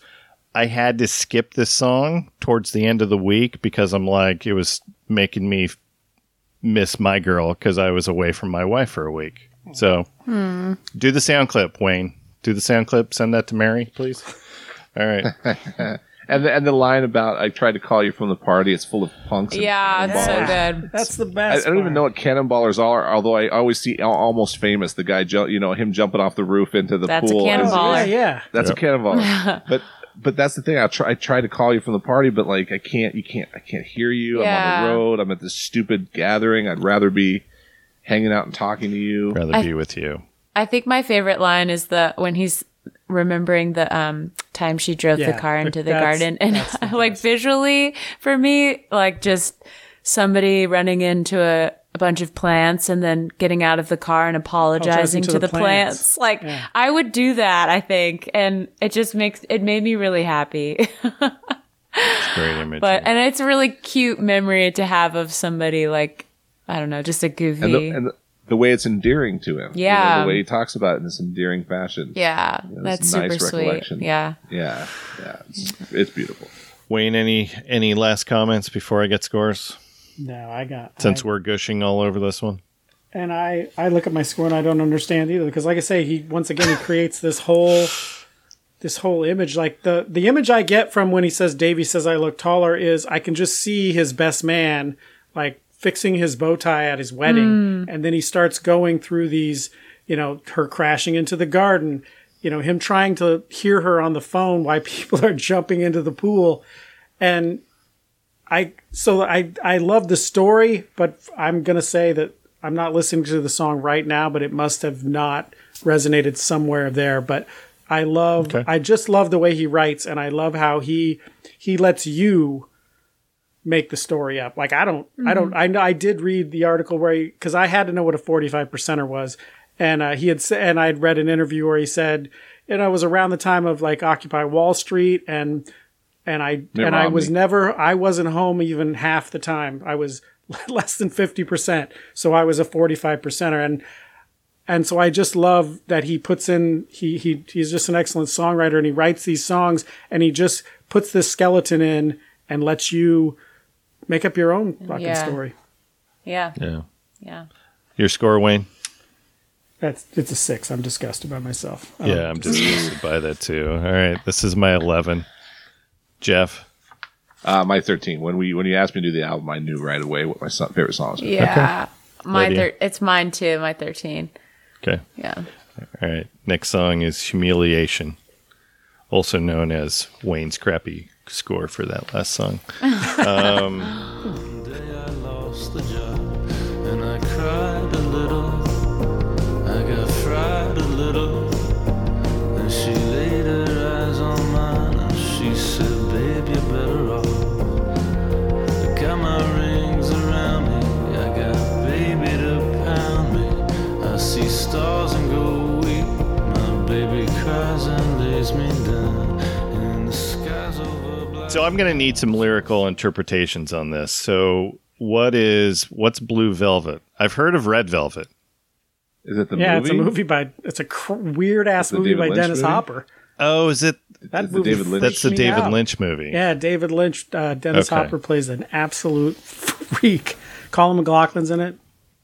Yeah, yeah. I was proud of myself, Jeff, because you mentioned Red Velvet sprinkles cupcakes on your podcast at one time, and Yeah. there's a vending machine in the Vegas airport, and I Oh. I abstained from purchasing I did too. I was just in the Vegas because I just I I'm like Sunday, I don't. and I didn't do it either. you were there They're on so good. Sunday? Yeah. You're kidding me, right? What time? Oh no, I. You know what? I was supposed to be there on Sunday. I flew back a day early because I, Oh, okay. I missed my girl. Yeah. Um, so I came back. I did. I switched my flight on Saturday. I was there on Saturday. I was there on, on Sunday. Okay, yeah, yeah. could have seen each other. I literally. That's not a. That's not a lie. I'm not making that up. I was after a week and a half in Atlanta and Chicago and Fort Wayne, and I got back to Chicago and I was supposed to hang with friends uh, for a couple of days, and my back was hurting me so bad. I'd had such a bad back problem, and I was waking up with like these pains. But I also I just wanted to be home. I just I was ready. And- I just needed to be home. So I I, I, I rebooked. I rebooked and came home on Saturday. I can totally attest to this. So, well, well, yeah, I won't overshare, but one of one of the th- one of the things that that made me want to like really date my wife was I went on a spring training trip with Jeff. This was like you were married what two years at that point, Less than that. That was ninety five. and So I've been married less than a year. so we cut we cut the the spring training trip short by a day because we were at one game and you're like let's just go i'm ready to go see my wife like and i kind of felt uh, offended because you're like you don't want to spend time with me. You'd rather spend time with your wife. And uh, driving home i was like you know that seems really cool. I wish i had that. Well, it's yeah, I've had that experience a number of times where I just, I, especially when I'm away and I'm traveling, I travel a lot and uh, I'm gone a lot, and then I'm ready to be home. I just, I yeah, that you know, there's a comfort of of home and my people that you just don't get on the road. So we're totally not even talking about the song right now No, I know, yeah all right I got baby to pound me. I think is what he says, which I, I'm like, what is that? Uh, I got I don't- stars to go weak. My baby cries and lays me down. There's all sorts of lyrics. This on one's this very- that I just don't know. Yeah, it's got Yeah. a very dark side of California girls feel to it. It's very West Coast. Yeah. Very West Coast. This was my lowest.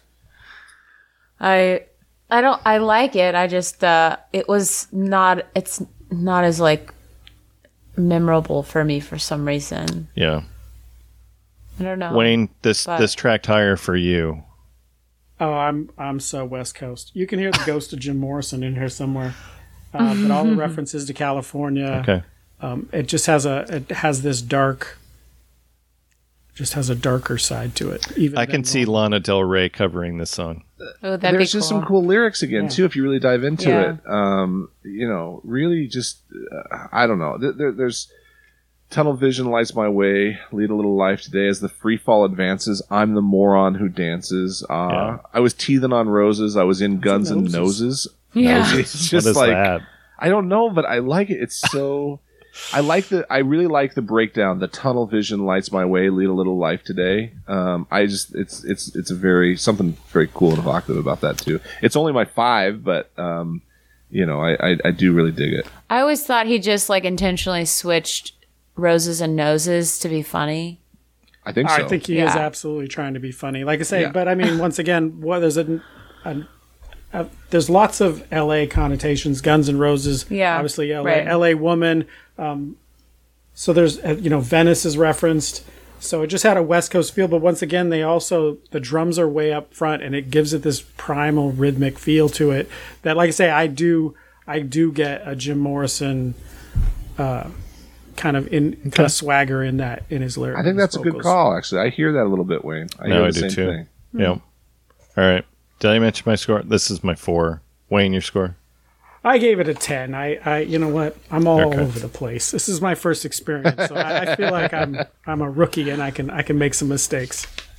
Man, it's all good. All right. Next song is Pink Rabbits. But I don't love lightning. All the water's coming up so fast, it's frightening. Am I the one you think about when you're sitting in your fainting chair drinking pink rabbits? About when you're sitting in your fainting chair drinking pink rabbits? And everybody I was giving I was giving um, Jeff a hard time for his score earlier. I absolutely adore this song. Um, Okay. It started out probably about my nine, and then the more I listened to it, the more it just moved up. I, I everything about it. Uh, Am I the one you think about when you're sitting in your Yeah. fainting chair drinking pink rabbits? Is such a cool. It's one of the coolest lines I've ever heard. Yeah. Do you guys know what Yeah, a pink rabbit it's is? a- yeah, it's Well, a he made it up. cocktail. he made Oh. it up. Yeah, tequila, Oh, yeah, there's Nestle Quik tequila Strawberry and Milk, Strawberry and Quick. Kahlua. That sounds just Tequila, awful. Strawberry Quick, That and sounds Kahlua. awful. Oh my gosh. Terrible. That's honestly Brutal, like- though, I'd try it. I would too, hundred percent, Lydia. I would try that, and then I would do mushrooms. is, Yes. uh, how I would. That would be how I would Yeah. do it. Um, Yeah. because I'd want to forget the strawberry Nestle Quik. Oh, is God. probably so. I'd try yeah. to get it in an edible, but I would say this went from my one because I thought Pink Rabbits, that's the stupidest fucking name for anything. And then listening to the song, it rose all the way up to my nine. Like it does have, a there's a, great song. Cool. nostalgia to it. That line about, you know, where he's thinking about these people and he's wondering if they're thinking about him and he knows that they're not. Like everybody moves on, but there's this, that, that great feeling of nostalgia in it and the, and, but like I say, it all comes. It's just full circle. Even references uh, Morrissey in it because I thought I thought the first song on the record has kind of a Morrissey vibe where he'll say a Hmm. line and then he'll repeat a line, and that, that second line repeats always. And then when he throws in the Bona Drag, and Yeah, Bona Drag was still on. You didn't see me. I was falling apart. I was a white girl in a Yeah. crowd of white Yeah. girls in the park. Yeah. what yeah. a cool line! It is such a cool. He does, he ah. repeats that one only. Like Yes. yeah, it's so good, and the feel of the song is so. It's so awesome. I was a television version of a person with a Broken broken heart. heart. Yeah. Tell me you don't know exactly what he means Yeah. by that. It's so cool. I love this song. It just didn't track very high, and it's not, and it's not even because I don't drink, and so I'm like, you know, being, would be being that guy where I'm like, no, I just think it's a gorgeous song. I it had nothing to do with the drinking for me on You this could one. get I just you could think it's just get a virgin pink rabbits and just get uh, strawberry. it's just strawberry. quick. It's quick. there is i sent ben a i sent ben a link to a video of them doing this live that It didn't change my mind. So so Oh, so cool.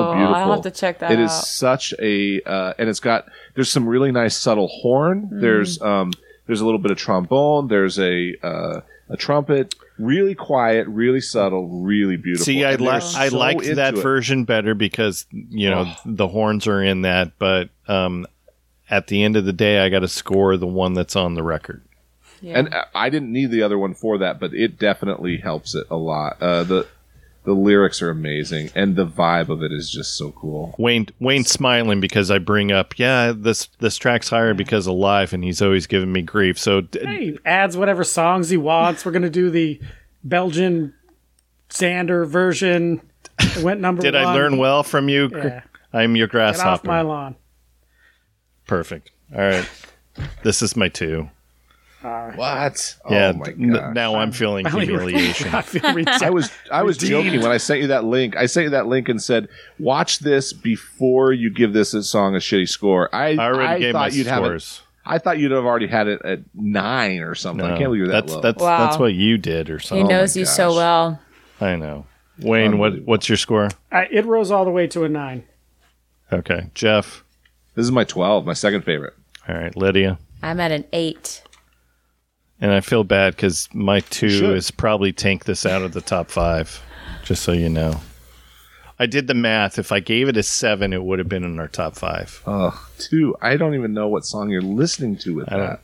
It's such a gorgeous song, regardless of everything else. It's really just you need to go listen know, to it and I open get- your heart, dude, You need I- to open your heart when I, you listen to it. I get it. Some somebody just texted me earlier today because they listened to my episode that I did on playlist wars of my top ten petty songs, and he's like, "Dude, where's breakdown?" well, I'll tell you this. I'm like, this "I'm is your- sorry, but I'm just."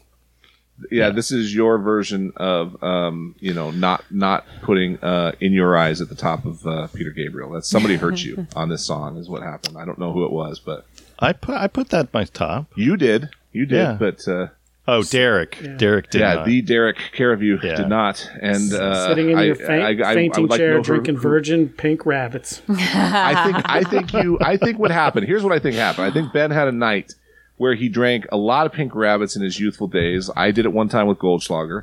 And uh, it hurt you, and, and you, you got sick, and now you can't think of this song the same way. That's the only way I can justify it in my head. Well, I haven't been to therapy for a while, so All right. we'll we'll dissect that. Gotta unpack therapy. that. All right, I gotta unpack that. All right, next next actually last song, hard to find.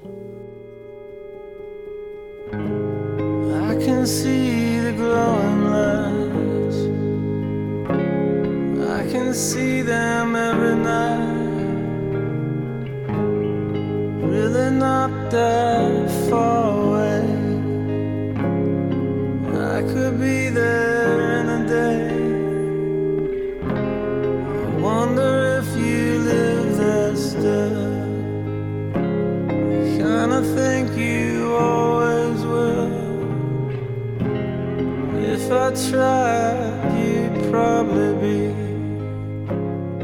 We already mentioned Bon Iver earlier. I Justin Vernon is not on this song, but this is the most Bon Iver song on the album to me. Hmm. That's that's how I feel. I think it's a superb album closer. I know your guys' is I'm looking at your guys' scores and you're like, eh. Um, yeah. I mean, I, I like the song. I just, again, there was others that I liked more. I didn't give, it wasn't low on my list, but Well, Wayne and Jeff did. Well, for me, I and I guess I understand that you like his album closer if you don't like Pink Rabbits because when I'm done with Pink Rabbits, I always You're done? feel like the song is over or the Yeah. album's over. It Ah. always feels like the album is ending to me. yeah. And then this comes up, and I'm like, has it shifted over to another playlist? And then I go back and I'm like, no, yeah, this is the end of that album. It- you know, same thing with the vinyl. I'm always surprised when it pops on. Um, it, it doesn't quite. Again, it drops the baton from Pink Rabbits for me. Okay. I, I dig it. The- Um, I don't know. It's just one of those mood pieces. It's a vibe. Does- and it's the yang. It's this, is- this is hard to find, so it's the yang to easy to find yin. Mm-hmm. Uh, you know, and then uh, he he does the kiss off into the air. He he pulls that. There's your Violent Femmes reference. Yeah. Yeah. There's your Yeah. Violent Femmes reference. All right. Um, so this is my seven. Lydia, your score? This is my five. Wayne. This is my least favorite. I think I was emotionally drained. I'm out of every other number, and once again, You I'm already huge- drank your pink rabbits. or something yeah. else I- to I drink. just- I woke Nothing up to at- look forward I, to. I woke up in the morning still in my fainting chair. Uh, and and I- I'm a Nesquik everywhere. Yeah, I'm a huge fan of the drummer, and uh, there's very little. That's an image we'll have in our heads forever now. Wayne just covered in Yeah, Nesquik. just all, all in his around fainting goatee. chair. the pink that would certainly get stuck there. Yeah. Yeah, for sure. And then uh, Jeff, did you give your score? This is my one as well. I- It's just such. It's too much of a come down from a song that I really love. Okay. All right. Uh, this was actually not our lowest song because of my seven, I think. So Slipped ended up being lowest song with an average score of three. Um, all right. So I always ask after we do the track by track. So did we cover everything? Did we miss anything? Feel like we've got it. Yeah, I think we got it. All right. Um, top five. I need my girl. Has to be top, right? Yeah. Still. Yeah, I need there? my girl. Average score 10.75. Second, I should live in salt 9.75. We've got uh, third. This is the last time 9.5. Graceless 9.25. And rounding out the top, actually, there's a tie for fifth. So Demons and Don't Swallow the Cap um, tied for five at uh, an average score of nine. All right. That's a that's a solid top six, though, right? Yeah. Solid I'd listen to that. for I sure. mean, minus Over pink rabbits, but yeah, yeah, I'm with you. Yeah, I don't let things go well, Lydia. That's the point. That's, this, is, and this is what Ben knew. He knew if he did this episode and I saw it just pop up on his playlist, I'd be like, "You did the national without me." Yeah. And he didn't. That's the whole reason he, he he had me on. It had nothing to do with any of my contributions. He just didn't want to be browbeaten about the fact that. I told you that. That's totally that's totally the truth. totally the truth. All right, let's wrap this up. Um, we always struggle to find ways to um, end, um, or as in your lyrics of Lydia, Lydia of we've never been very good at goodbye. So let's let's try and wrap this up. Last question. Um, I throw this out to all of our guests. Who do you know that I don't know that should come on the podcast to talk about one of their favorite records, like we just did? Oh, um, We probably already had a ton of your. friends. yeah, I know. Do, have you had Andrew Combs on? We have not. Oh, you should ask him. Okay. All right. yeah. You okay if we um name drop you? Hell yeah. Okay. He's actually uh he's just finished this painting for my living room of Okay. it's so beautiful. I've only seen pictures of it because it's drying right now, but it's a, a moon. He's an amazing. Have you listened to his music before? Yes. He's an amazing art, like visual art painter as well. Um, I didn't know that. Okay. Yeah, incredible. But yeah, he would be awesome. To, he's really he's a good guy. What do you think he'll choose? Oh, I don't know. I don't really know what he listens to that well. Like I Yeah. I feel like it would be a surprise. We like surprises. But him and Jordan are, are sometimes. really close too. okay. Be, yeah. Well, yeah. Hit him up. Jordan probably picked my second least favorite album that we've done on this podcast. Wait, I And I Wayne's s- and Wayne's Wayne's laughing at me. He picked a Rufus Wainwright record. Oh yeah. He he got me into Rufus Wainwright. I love I love Rufus Wainwright. I just didn't get into it. that's I right. tried. That's okay. I tried. It's it, it was it was it was fine for some listens, but as far as like turning me into a fan, Yeah. um, didn't didn't work. And Yeah. Wayne, you already know what my least favorite album that we've done. what? Poison. Do it? Do I even say?